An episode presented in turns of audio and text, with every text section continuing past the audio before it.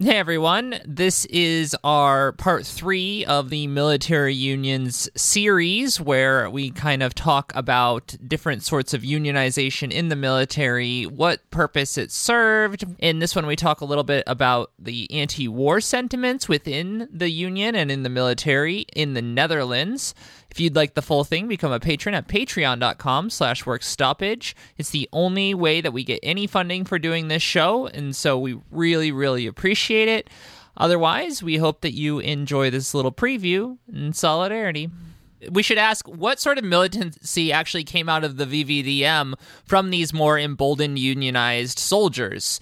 To start, there was the growing, dis- growing disdain around the concept of saluting in 1970, Hank Vanderhorst, which was easiest name in the whole episode, made a, a public de- declaration that he would no longer participate in saluting anyone. He got a lot of support from his fellow conscripts, but seemingly for the first time, Command was really not happy about this. Hmm. he was quickly sentenced to eight months in jail. The VVDM re- uh, respond. Well, and eight months in jail is actually a real sentence compared, like that we saw you know, so often in like the United States, and that we will see in many other uh, kind of rep- repressive situations around like organizing in the military. Mm-hmm. And this is kind of the first time that we're seeing this in the VVDM. And uh, you know the VVDM responded to the outrage of the fellow unionists and began to organize a defense campaign for Vanderhorst the way that they went about this was actually pretty good too. Instead of just focusing on the defense of one union member, they began a campaign of resistance in the spirit of the original protest. The union declared July 1st, 1970 to be National Saluting Day, where the soldiers were supposed to salute literally every one of their fellow conscripts and civilians and basically anyone. This is so funny it really feels like all of the Dutch protests are incredibly sarcastic. Clown world, unbelievable clown country. I mean, it would. I would be impressed if they hadn't caused so much damage to the world in the process of being this big of a bunch of goobers. Yeah, and the press covered it widely at the time. Just like going getting off the subway station and saluting the guy who hands you the your stroop, morning stroopwafel. Yeah, yeah, Hello, exactly. stroopwafel man. Hello, housewife. Hello, little dog on the street. Hello, man on bicycle. Just saluting everybody. Yeah, yeah, you know, and I, I do, I think that it really merits that that kind of hilarity because it's, it's certainly what they were trying to get out of it. But the military didn't budge. They shocker. Uh, the, the following year, when National Saluting Day came around again in, in 1971, you know, they kept it up. But to escalate uh, this day, thousands of cards were sent to the Mil- Ministry of Defense protesting required saluting. So they kind of stepped it up uh, in the next year, and there was still nothing. So in 1972, the plan was to not salute at all. And some of the soldiers instead clapped, waved, or cheered for their commanding officers instead of saluting. Unbelievable. the, it's so funny to me to think of the reaction that this would get in the U.S. military. oh yeah. Oh my God, they would shoot your ass. Yes. Which is the thing. It's like there's a reason that this has never been tried in the U.S. Yeah. And then finally in 1973, with a change in the national leadership of Holland from the center right party, akin to the U.S. Democrats, to the Social Democratic Party, the Ministry of Defense did change the policy of the military to one where the officers were expected to earn the salute through the respect of lower ranks, effectively making saluting optional. I love this. Four years of fucking struggle. Four years. And then, like, they get a slightly not as reactionary government. And they're like, you know what? Officers should have to earn respect. All right, back to work. Yeah, I mean, again, it, I I'm still surprised they got this, and I'm surprised they didn't have a big revolt from like the officer corps over this sort of thing. Because, like, yeah, ultimately, from the the the like executive committee of the bourgeoisie perspective, this again, as long as you are still basically have unit cohesion within your military, uh, and you're not having active revolt, this doesn't really matter that much. But to, again, to military ideology, that that is huge. Like that is a huge shift away from the discipline that they want. So I am I'm genuinely surprised that they even got that much. It does all. It kind of gives me the. I hate to be the pessimist this whole time. It does kind of give me the vibes of the Dutch military or the government Ministry of Defense, basically saying like, "All right, all right." Instead of authoritarian dad style boss, all the commanding officers now have to be buddy buddy pizza party, annoying up your ass all the time style boss. Great Na- change, now everyone. When, now, when you do your daily morning briefing, you are not allowed to stand up at the podium. What you have to do is you have to spin the chair around Yeah. and sit on it backwards like the cool substitute. yeah, what if the military was run by youth pastors? exactly, exactly. Oh man, I think it kind of is. yeah. So the next campaign started similar to the fights that were uh, highlighted in the first episode, with soldiers refusing to get a haircut in May of 1971. The court martial of soldiers uh, culminated in a two-year jail sentence, uh, which was not on- was not uh, not only particularly harsh, but also upset many of the fellow soldiers and civilians. And this led to the first collective demonstration on a military base in the Netherlands, where 300 soldiers led a protest.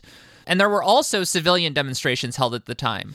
Due to the major backlash, the government folded and declared that haircuts were now optional in July. that Nailing was this, guys. two months.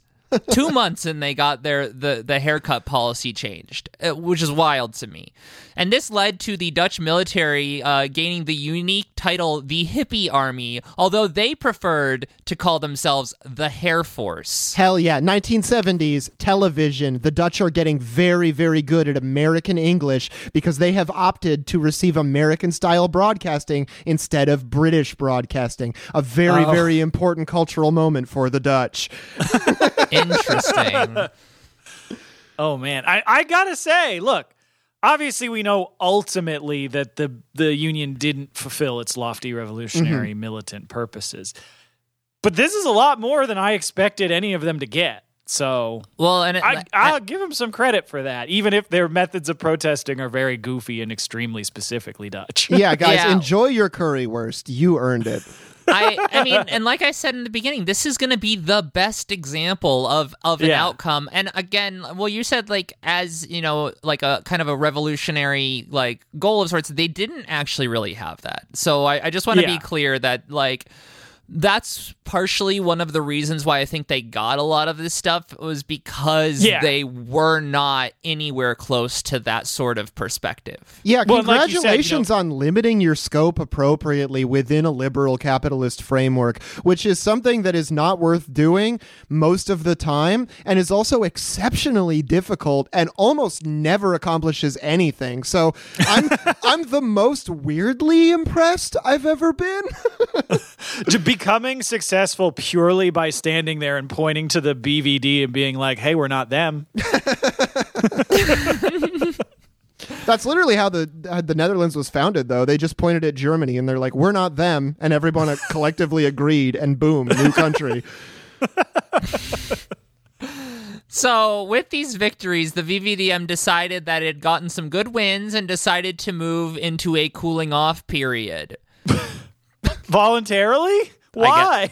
Why would you do that? Look, we've we've been really behind on making sure that our paperwork is super super neatly organized. We've been winning and getting better and doing more and more things. All right, perfect time to quit. what do you think this is? Gambling? well, look, this is not a capitalist institution, so why would we do things good for a long time? That's the only institutions in the Netherlands that do things good for a long time is ones that literally suck money out of people's life forces. yeah, I well, and I mean, like this actually ended up being kind of a naive expectation, as they had, you know, recently encouraged union members to act, and the command was kind of tired of giving concessions because, as we just pointed out, they gave quite a few concessions, mm-hmm. and due to the pressure from command, the Ministry of Defense moved to ban the newspapers distributed by the VVDM. First, the edit- editors of the Dutch Left Face newspaper, which is the same name as the popular USGI n- newspaper, uh, were openly accused of demoralizing the army. And then in the fall of 1971, the repression escalated with two editors of a different pa- paper, Alarm, one of them being from the BVD, were sentenced to several months' detention. This led to even more protests. The fights would go on for several more years until more progressive members of the government put enough pressure to end the repression, for the most part, allowing soldiers freedom of expression. Or at least freedom from legal repercussions from leadership, I guess. Mm-hmm. This didn't allow newspapers to do whatever they wanted, but while this qualification was made in the book, it was not clear what restrictions still remained in place. oh, I love this. When you when you go so rules lawyer for so long that you end up down this deranged rabbit hole and you literally cannot tell which rules are real and which ones are not anymore. Yeah, it, so like they didn't. I'm I'm guessing they didn't have full uh, editorial oversight of what was printed. And, Well, and I mean, I mean, imagine it's largely like, look, you can print your newspaper, and it can have some criticisms about like, oh, they make us march too long, or like, oh, the packs are too heavy. But let's not be talking about this like changing military policy shit. That's not happening. Yeah. That's what I would imagine the conversation. Well, and I mean, been. like, going- speculation, but based on how things have been going, I imagine it was. Largely Well, and I that read a couple of GI newspapers, at least the American ones, and very often they had like uh like history of like why there were conflicts and other sorts of like just kind of historical analysis of you know what was what the military was like or or like in certain things and different purposes and just like also reporting on protests and actions and such. So if there was a protest, it probably was covered in these newspapers. Mm.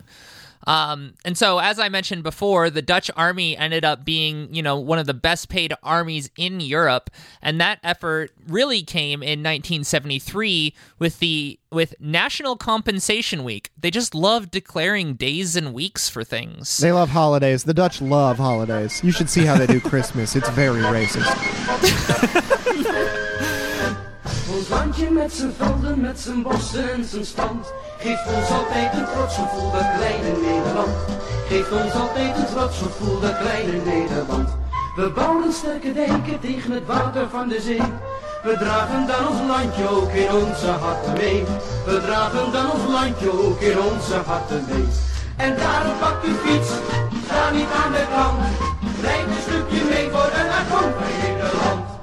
water is geweken, maar thans dreigt een nieuw gevaar. Op Soesterberg en Volkel staan atoomraketten klaar. Op Soesterberg en Volkel staan atoomraketten klaar. Wat doen we met die dingen? Wat hebben wij eraan? Als Yankee naar de bliksem wil, laat hem dan zelf maar gaan. Want komt er ooit een oorlog, als hier raketten staan, dan helpt de sterkste rijk ons niet, dan gaan we naar de maan. Ons landje met zijn velden, met zijn bossen en zijn strand.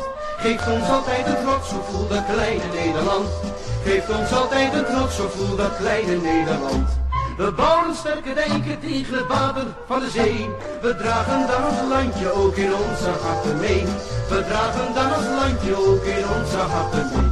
En daarom pak uw fiets,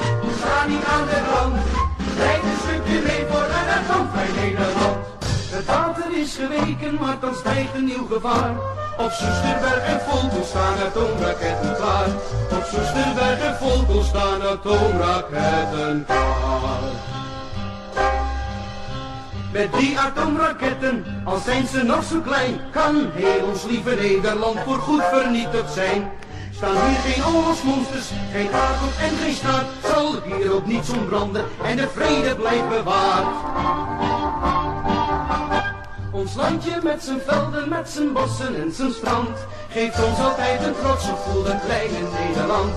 Geeft ons altijd een trots gevoel, dat kleine Nederland. We bouwen sterke dijken tegen het water van de zee. We dragen dan ons landje ook in onze harten mee. We dragen dan ons landje ook in onze harten mee. En daarom pak uw fiets, sta niet aan de kant Het water is te weken, maar dan stijgt een nieuw gevaar. Op Soesterberg en Vogel staan atoomraketten klaar. Op Soesterberg en Vogel staan atoomraketten klaar.